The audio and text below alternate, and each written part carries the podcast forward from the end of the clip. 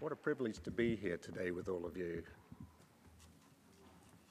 I'm here to talk about a new golden age. In fact, I think we're all here to talk about that.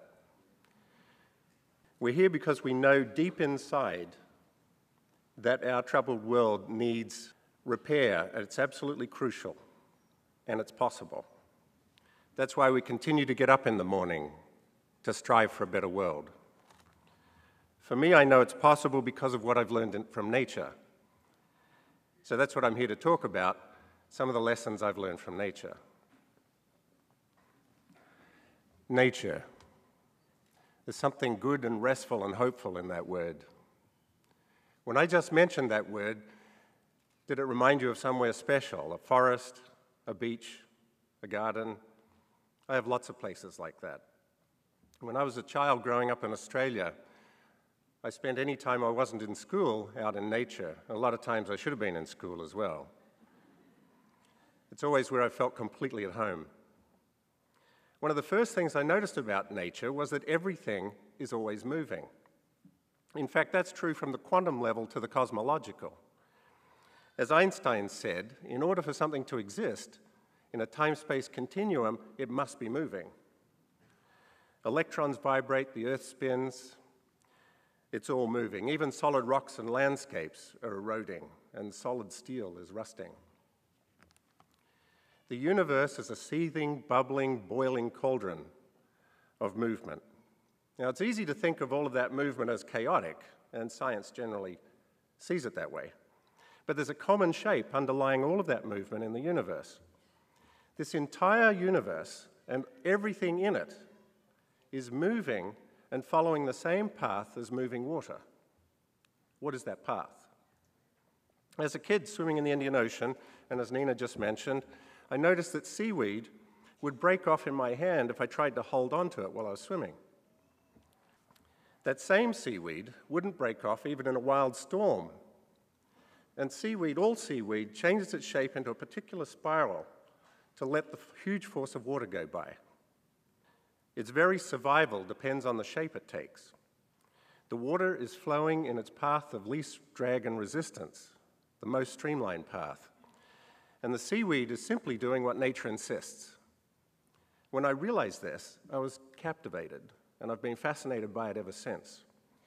I started to see this shape all around me and look more and more closely at its examples. It opened up a whole universe of possibilities. Let me show you a few.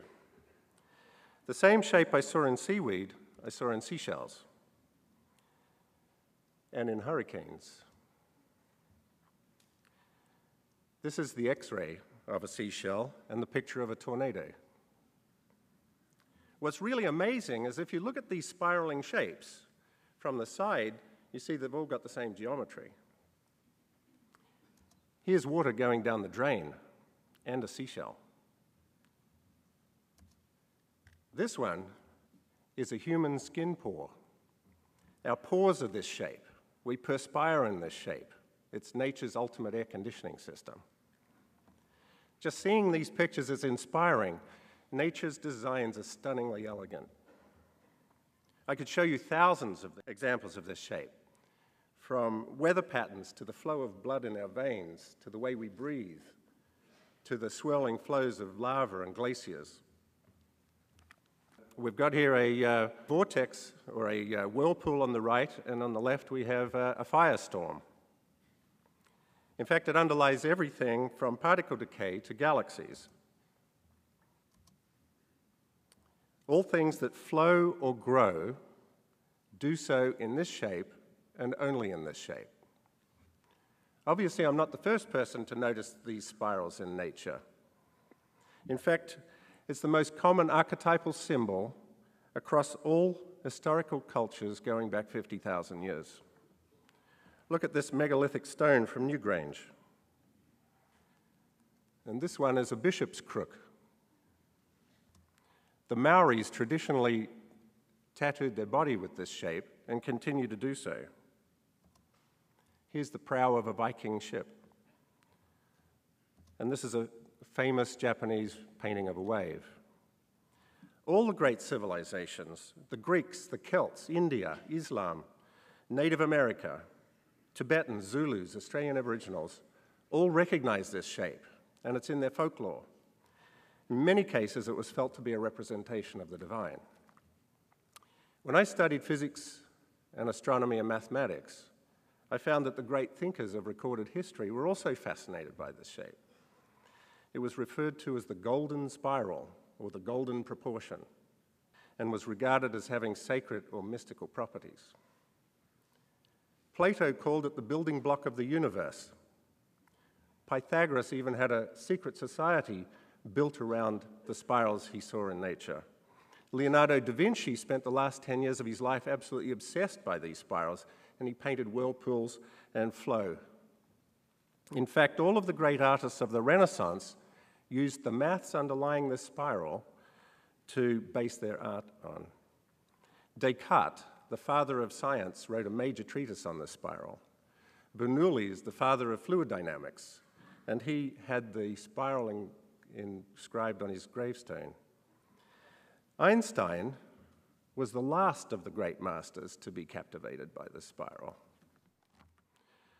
All these minds were astonished and captivated by the spiral and the complex maths behind it. They saw it as a universal blueprint for beauty and functionality. But what about science and technology?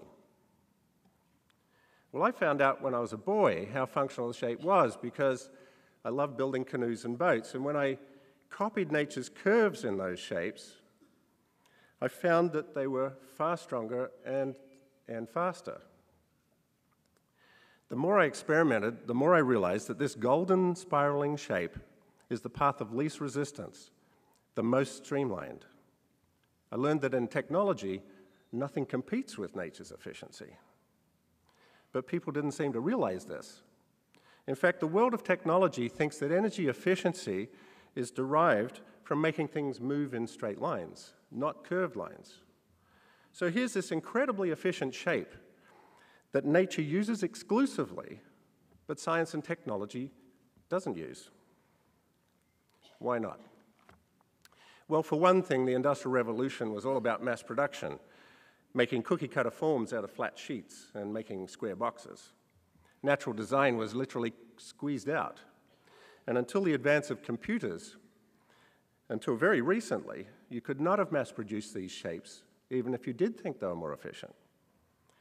The Industrial Revolution was also about cheap, plentiful power. If you wanted more speed, you didn't try to change the shape, you just added uh, more horsepower and blasted your way through, never mind global warming.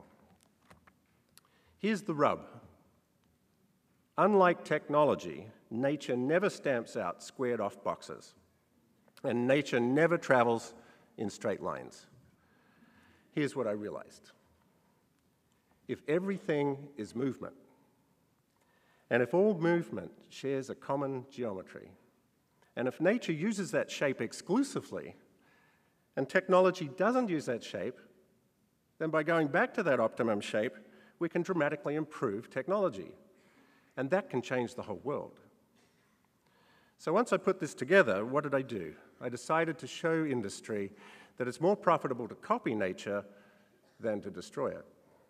I started companies that design boats and PAX Scientific that designs propellers and fans and mixers and pumps. And these devices are consistently better than conventional equipment. They're quieter, they're more energy efficient, and they're even nice to look at. There's an old saying amongst boat builders if it looks good, it is good. We inherently recognize natural design because we humans are built to the same design ourselves. Even our bones and our muscles and our teeth and the cochlea of our ears are all built in accordance with the golden spiral. At PAX, we started with familiar products that are noisy and wasteful, like your kitchen and bathroom fans. Millions are sold every year, and you know, many of them are less than 6% energy efficient. That means that 94% of the energy you're putting into your kitchen and bathroom fans is wasted. We retrofitted our fans into these products to reduce noise and to increase efficiency. We're working with Paul Hawken to license our design to manufacturers. and you'll be able to buy them across America very soon. We're working on water treatment too. Here's our lily impeller. And the x-ray of the flower that inspired its name. Using this impeller, we're able to improve the drinking water in cities without using chemicals. We use a tiny amount of power, less than you use in a small light bulb, to rotate one of these six inches long in a million gallons of water. In less than 24 hours, we can completely mix that water and save 85% of the energy that communities are currently spending on that type of activity. The applications are endless. These are just a couple.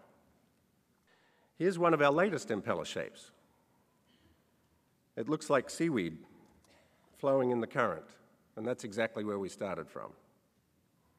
A team of fluid dynamicists at Stanford University recently studied our designs and proved that these shapes in technology are indeed unique. They create smoother, more streamlined flow paths. It was a shock for them. It defied common wisdom. So these are some of the tools that we've found, the tools that my fabulous team is using to design the next golden age. Fully implemented globally, and we're aiming for 15 years, we can put a huge dent in the world's energy bill and produce far less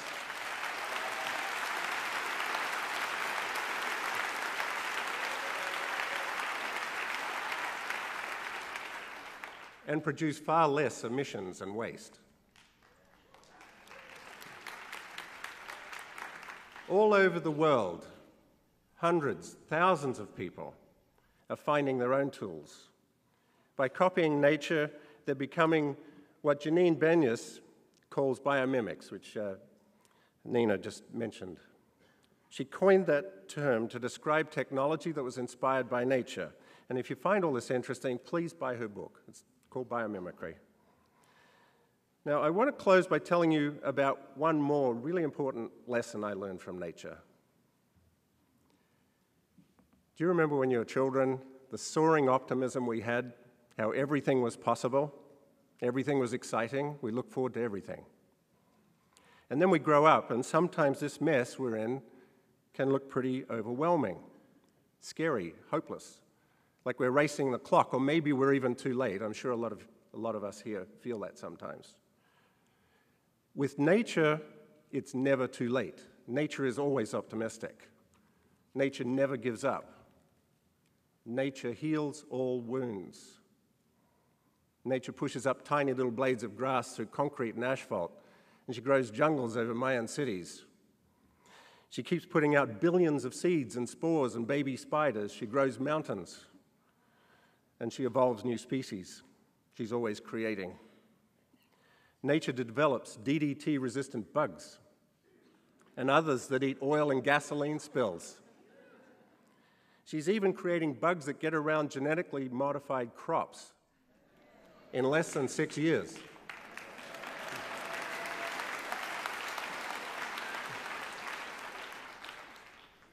It's not just okay to feel optimistic, it's essential. Combining our human intelligence with optimism is the best way we can give back to the earth.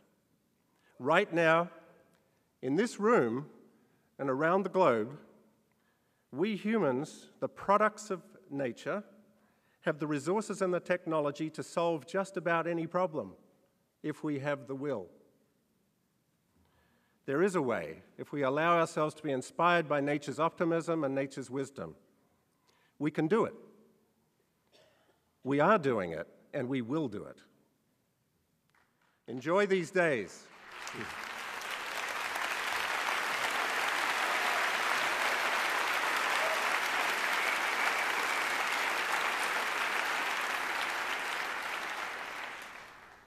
Enjoy these days. This is a very special opportunity every year.